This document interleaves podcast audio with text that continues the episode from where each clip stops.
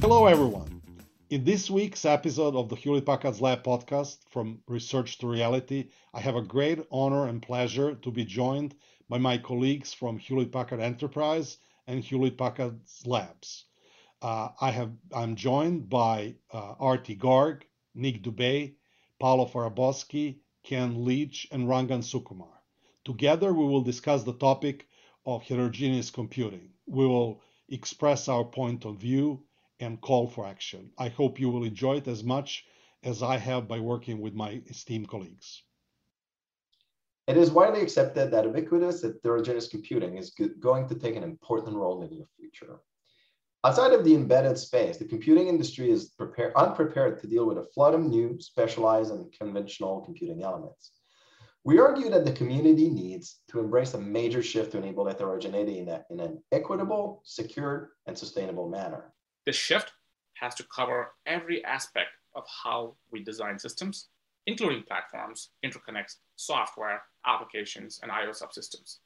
With the increasing innovation in the accelerator space and several new accelerators entering the market, there currently is a matching and unjustified diversity in the systems built around them, software and management stacks.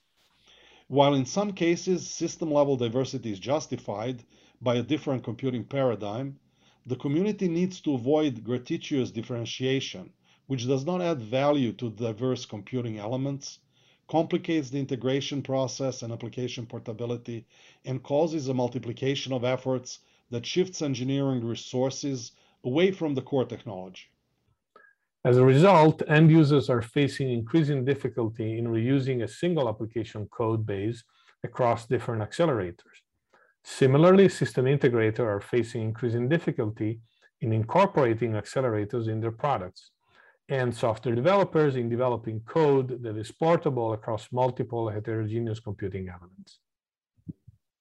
To overcome these problems and to encourage focused innovation in the accelerator space uh, requires understanding the system level differenti differentiation points and providing a set of recommendations to all participants in the ecosystem including accelerator technology providers, systems integrators, software developers, uh, the open source community, as well as the end users in both the scientific community and the cloud service providers.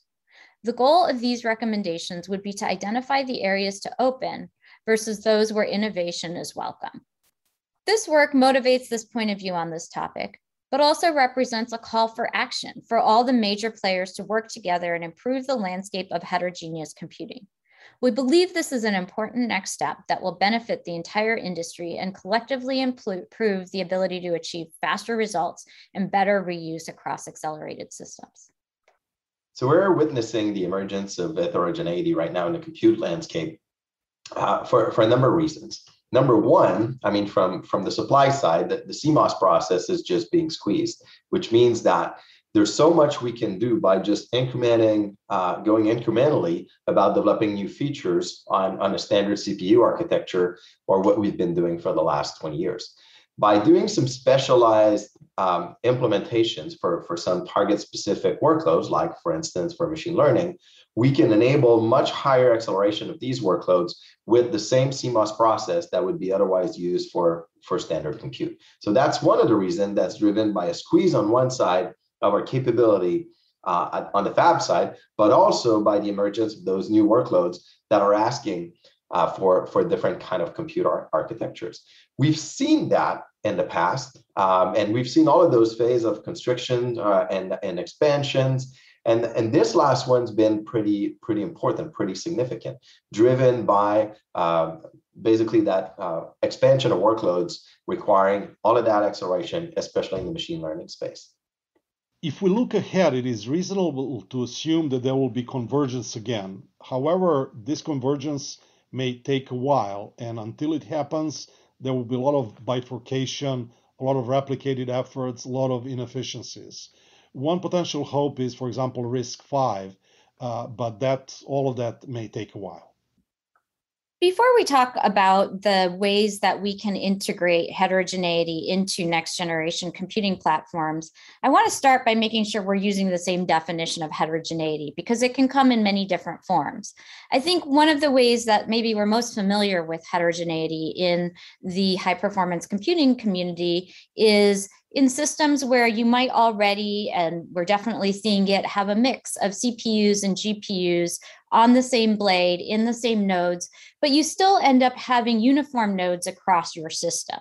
What we're starting to see emerge is what is maybe we could call coarse grain heterogeneity, where you may actually have different partitions of a given high performance computing system with very different processor types. In some cases, you may have very new processor types that are network attached and don't really look kind of like your traditional rack um, racked computing systems in the first place this is leaving, leading to a lot of challenges when it comes to operators, system administrators, and really figuring out how do I take advantage of a system where maybe I have these partitions with very different technologies underlying them. And one of the biggest challenges is actually that since these technologies are new and emerging, the interfaces between, say, the software layer, the interconnect, and the underlying processor and node design aren't well defined. Some new accelerator vendors are really going very far up the stack in terms of providing end user facing technologies. In other cases, we're seeing maybe some some growth in creating clear interfaces where maybe a system integrator can work with an underlying accelerator's technology and potentially with multiple accelerator technologies. This is a challenge right now that I think we need to solve in the high performance computing community because we need to be able to define these clear interfaces so that we can also clearly understand what um, which different types of vendors are playing in which area of the computing stack having these interfaces well defined having in some cases standards around these interfaces will actually lead to more innovation and faster technology development in this space because it will allow for end users to some somehow mix and match between these technologies and really choose the right technology for what they're trying to accomplish. The goal of this work is to identify the most important dimension for you know a hardware software accelerated platform. The idea is that we want to simplify using, integrating it, and developing it while also enabling innovation for all the players in the system. Uh, we believe that an open platform should have a strong uh, set of common elements in areas that are outside of the accelerator itself, such as networking, storage, or workload management. And we, we don't have the illusion that this will be able to just cover the entire space. But we think that uh, if we are successful in conveying the right message, we can actually lower the barrier of entry for new players and, for example, startups, and enable them to focus on their core innovation as opposed to what we sometimes refer to as gratuitous differentiation. Our vision to handle heterogeneity is to be an open exchange for customer applications that need horizontal and vertical federation. Horizontal federation is the ability to distribute applications across different service providers cloud providers, on-prem data centers, and IoT deployments. Vertical federation is the ability to orchestrate applications from the edge to the cloud to the supercomputer. Horizontal federation will optimize infrastructure for workload fluctuations, and vertical federation will optimize the need to move data back and forth. Customers will need both. When we think about federation, the federation can be vertical where we federate the edge and uh, either cloud or co-located data centers or supercomputers uh, with the edge, which could be heavy edge or it could be light edge, for example, for wildfires and things like that. We also have horizontal um, federation. That federation can apply across different supercomputers or across different clouds or across different data centers, uh, colos, etc. Similarly, the horizontal federation can also happen at the edge. For example, when we have uh, a plethora of sensors deployed, they can all be integrated, preferably in, uh, uh, in a pretty transparent manner. Having these two horizontal and, and vertical federation also enables you transparent federation in diagonal way where you can federate from your edge to any different kind of uh, clouds, uh, supercomputers, etc., and, and, and similarly in the opposite way.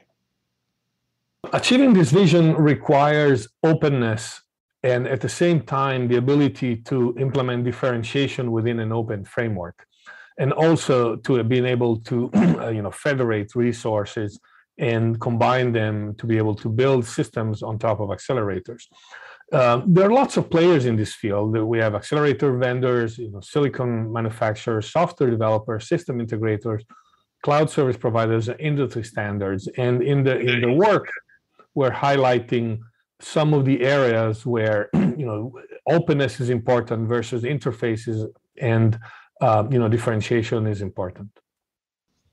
So a key challenge to enable that federation of resources across sites and different administrative domains is that some of the large players in the industry today are all getting for different standards. And many of them are kind of locked in because it's part of the business model to lock in the users, lock in their data so that they can stay within their own, uh, basically their own environment, their own set of APIs and their own premises and their own pricing model. We're arguing, we're actually pleading for a much more open federation. And for that, we need to go build workflow orchestration at the meta level that abstracts all of these more specific or more logged in implementations. So we need to build open APIs, open interfaces. And then that allows all of the workflow to run across the various heterogeneous kind of compute elements at every scale from, from edge to supercomputer to cloud. And then that allows people to actually trade freely between those various entities and decide where they want to have their data processed or their, their workload executed. As this Cambrian explosion of new accelerator types really leads to increasing heterogeneity in the high performance computing space, one of the areas that is contributing to variability is this question of degrees of openness between different technologies.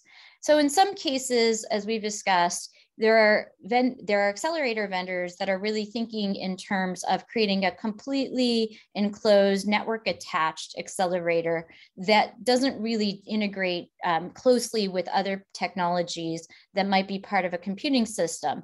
More traditionally, we've had accelerators like GPUs that are closely tethered to CPUs that require CPUs actually to serve as hosts and offer a lot of possibilities for system integrators to design boards and interconnects to tightly integrate these accelerator capabilities into the overall system. These, this variation in degrees of openness creates some challenges in terms of really creating a homogeneous experience, even if there is a heterogeneous underlying processing capability. Less open systems, they are typically exposed as a tightly uh, integrated appliances. They tend to be less open regarding their defining characteristics and interfaces. Uh, some examples of these systems would be network attached accelerated appliances dedicated to a specific task, such as deep learning, model training, and similar. Looking at the more closed end of the spectrum, uh, proprietary systems uh, like uh, TPUs, which are typically closed at the hardware level, uh, these are typically only available with uh, cloud instances. Um, these are also closed at the software level, where you need to use a provider's software stack and SDKs uh, to be able to interface with these uh, types of accelerators. Uh, the network fabrics are also hard set uh, in these instances, uh, and there aren't many open source libraries to use uh, within the middleware and runtime layers. While users aren't really impacted at the hardware integration level, uh, they're constrained in the way in which uh, instances can be accessed, uh, orchestrated, and where the data that they process is going to be stored we need open ecosystems for the end-to-end pipelines. We need to worry about storage, networking, virtualization, runtimes, workflow, scaling, and security. So there are several opportunities to apply system level expertise toward a more general accelerators uh, architecture. In the network space, uh, there are often two different fabrics within a system. One is for the uh, generic uh, data center wide Ethernet connectivity, and one that was uh, pioneered within the GPU space uh, for dedicated inter GPU connections. These two fabrics often use different protocols, and in case of the accelerator fabrics, they often require different things like memory semantics transaction support, like RDMA. Um, other accelerators are following this same dual fabric pattern as well. So established standards such as Ethernet or InfiniBand, uh, th those are going to be the natural candidates for system interconnects.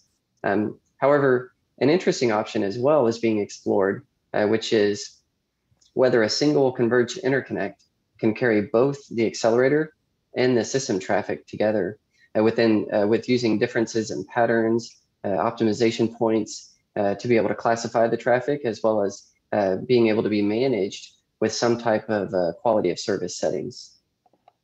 One of the areas that it's important to understand is that data intensive accelerators uh, don't only operate out of their private memory. So they do need connection to high performance storage to, in the case of machine learning, for example, to feed the, the training data.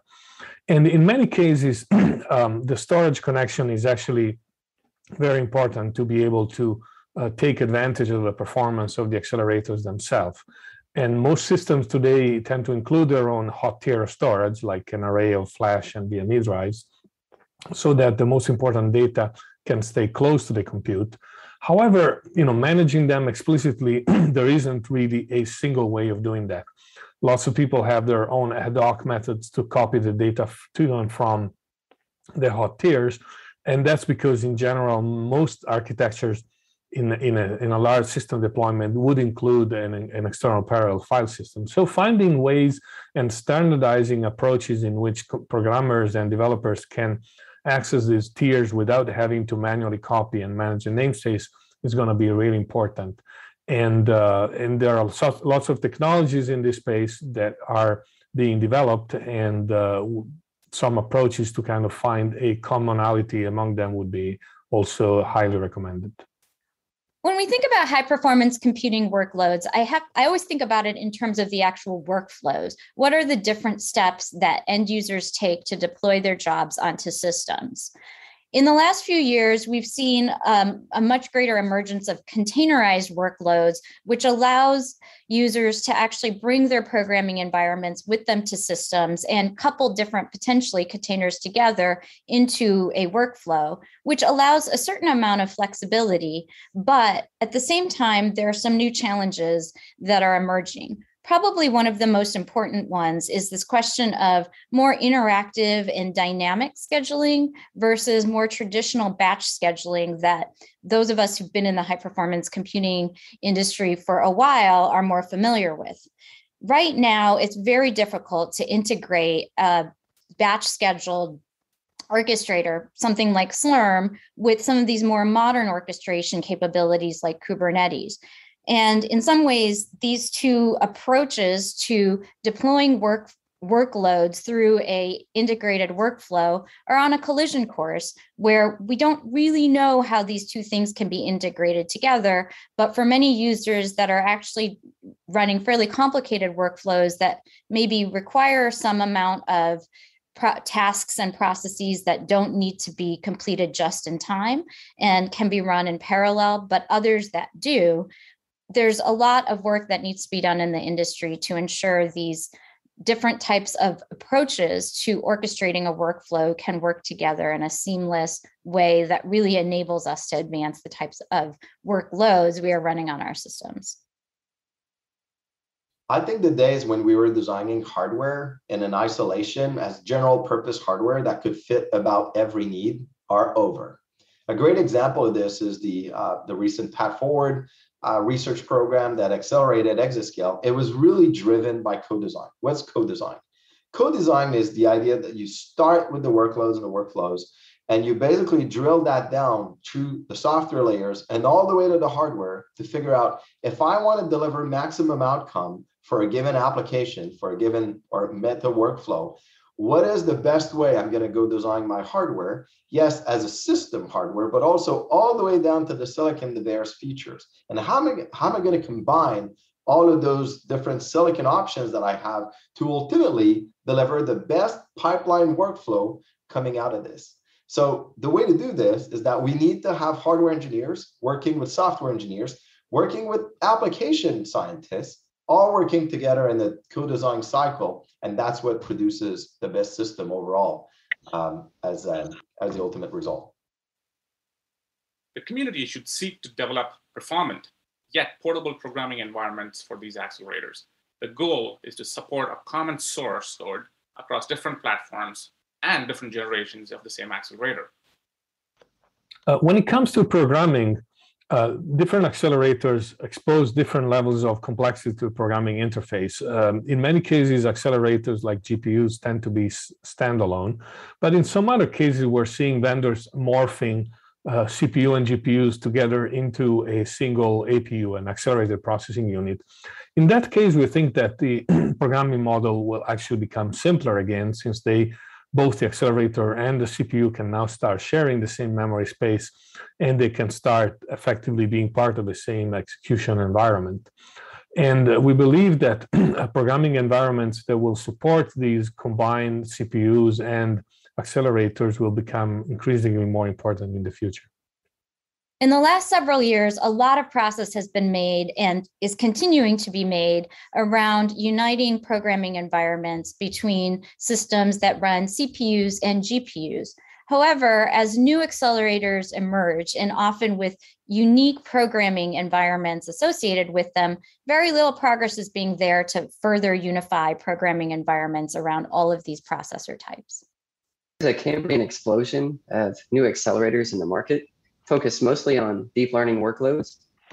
The decision parameters of these to be able to pick uh, one vendor uh, over another within your uh, larger scale system is not as easy as looking at uh, simple metrics like performance per dollar uh, or performance per watt.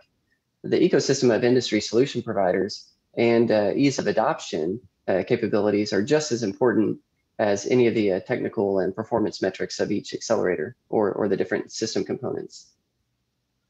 There are also challenges to overcome in the accelerator benchmarking space. For example, it can be challenging for you to extrapolate how well a custom AI model uh, might perform on a given range of accelerators. Now, this is because of a couple of problems. In many cases, uh, we see a narrow focus within industry-wide benchmarking tools. Often, um, they only use a few uh, they focus on a few use cases or open models. They also use synthetic data often uh, with and uh, train on small data sets uh, to be able to benchmark against. You have to be able to hope that you can find a good enough match for your use case or your model that you uh, intend to deploy to production to be able to compare against to get good model performance and prediction. It also isn't easy to incorporate uh, your custom model into the benchmark framework to be able to test uh, real uh, examples. As a result, some AI models perform better on CPUs or GPUs for a special class of problems, but that's not always true for every model and every usage scenario. The other problem that is that vendors publish against models and tools that elevate their performance expectations. Uh, these uh, likely don't see, uh, so in, in, this case, you don't likely see similar results across a range of accelerators. The ability to support more models uh, in, in common test tools and uh, for accelerator vendors to support more uh, open models, as well as adding um, an ability to configure for custom models uh, using these common test works is really key and critical uh, to be able to make prediction of accelerator performance better and more systematic. Uh, creating methods to truly predict performance gains uh, using analytic, data-driven, and roofline models are also required to be able to characterize uh, new architectures. So security is a key aspect of pipeline workflows on heterogeneous compute resources. One of the key aspects is that we'll need to have to make sure we have isolation between the various work streams, right? And that can go through encryption and twin network. It could go to VLAN remapping and all of those things. We'll also need to make sure that as resources get allocated from one user to another, we keep them absolutely cleaned up from one allocation to the other one. And then once the user is actually running, two key aspects are hardware root of trust and making sure that we have secure BIOS upgrades. All accelerators should be authenticatable. Uh, they should have a cryptographic identity which is certified by their manufacturer. Uh, this guarantees that it is a genuine accelerator, not a counterfeit uh, produced uh, by some random or rogue entity uh, or a state. All the accelerators should be able to attest to the firmware configuration and internal hardware components. This guarantees that the internal hardware configuration and the firmware is correct. The hardware components have not been tampered with, the firmware is not malware, and the configuration is what was expected. Hardware uh, root of trust, or also called uh, silicon root of trust, uh, and data privacy are really important areas uh, to focus on uh, within security. Silicon root of trust for hardware identity has developed in computing to prevent uh, the misuse and what you could call counterfeiting or device identity theft. data encryption is another area which plays a key role in securing data and establishing model integrity. These areas should not ever be overlooked uh, in exchange for quicker time to market. The overall recommendation of this proposal is to create a forum where all the major participants in accelerated systems can work together to define what to open, where to innovate, and how everyone can collectively benefit from improved heterogeneous computing. The various players include end users, such as supercomputing centers, system integrators, open source and open science developer communities, accelerated technology companies, and cloud service providers. In the following, we highlight some possible recommendations, activities, and desired outcomes for each of the individual categories. We need action from the end users and from the scientists at the supercomputing centers in the US Department of Energy Leadership Computing Facility Labs. The, the set of actions I can think about are sponsoring a set of workshops that with the objective to produce a set of open recommendations and possibly standards and a reference architecture for future accelerated systems, or providing reference architectures to everyone as part of the requirement for future systems. And then work towards obtaining a large funding pool to motivate companies to come up with implementations that cut across the entire ecosystem. So system integrators have a key role to play in enabling an open heterogeneous computing environment. The first place to start is really in the runtime environment. We need to have development tools and, and the whole runtime stack, including the MET libraries, the parallel processing framework, and all of that, to support various um, compute instances underneath them and abstract their specificities so that the users can program once but target multiple of these all, all together. If the users have to port every time they move from a given accelerator to another one, there's no end to that and that we're really not maximizing productivity if we do that so so development environment runtime is is the first key part and the key for system integrators to do that is really to work along the, with the community uh, with open uh, open uh, like OpenACC, OpenMP, and there's a lot of standards where the system integrators like HP need to keep jumping in, keep collaborating, enabling that. So that's the first, and in my opinion, the, the foremost piece of it. Then it goes into the whole data model, the whole data layer, and how we interconnect all of those things together. Again, there's players in the industry that are gunning for locked in models for this. And we, as an, as an industry, as a community, need to enable people to connect these uh, various computing um, accelerators or uh, different compute elements together in a way that's flexible, in a way that's not so locked in because you have to use a processor X with an accelerator Y and so on and so forth. And that's how we're going to deliver the best outcome for our user community for as long, again, as we have a solid runtime environment on top of it that abstracts some of the specificities. Last but not least, system, the industry also needs to drive um, kind of standards and how we integrate, how we build those things physically.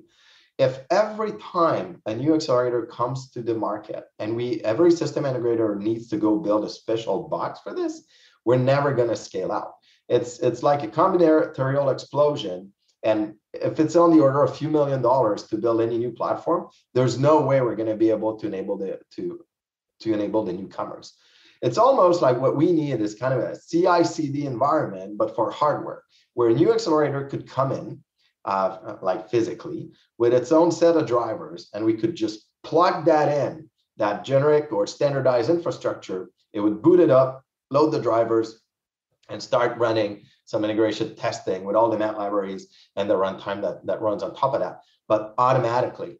Uh, we're not there today, but I think this is likely something we should really seriously consider. Second, the scientific community can provide input into what are the desirable pro programming models that scientific end users and programmers would like to leverage and what are the, some of the common use cases for leveraging them.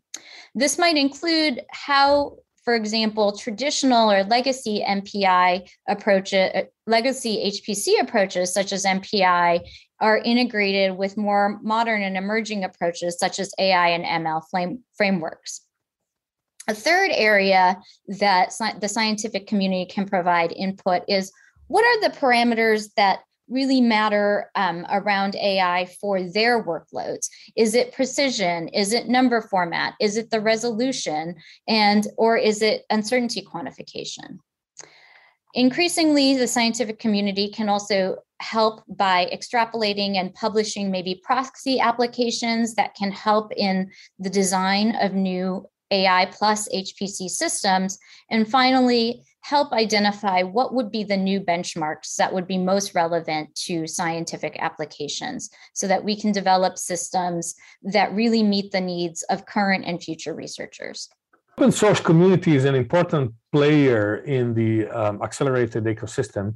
And uh, because they have historically paid less attention to accelerators, our recommendation is to actually start um, looking at this important new computing element in the in the system. So, for example, areas like tool chains, compilers, optimizers, and debuggers are part of the, the, the, the tool chains that we all use every day. And uh, many of these components are developed in the open source community. Now, when it comes to accelerators, it's becoming hard uh, to uh, get access to the internals of that. So again, that's why the open source community has been a little behind on this. But you know, our recommendation is to uh, kind of try to boost uh, some of the efforts out there, like Apache TVM, that are trying to standardize some of the layers uh, that enable you know a full compilation and and performance implementation toolchain to become more open um, in the acceleration space while we're seeing a burst in companies designing high performing and specialized accelerators, um, as well as all of these new system architectures, um, I advocate for uh, much more openness across the accelerator technology community. Uh, we also need to try uh, to be less dependent on closed proprietary frameworks. This includes efforts uh, that maybe even have an open source version, uh, but that these uh, open source versions are primarily, primarily driven and controlled by a single influencer.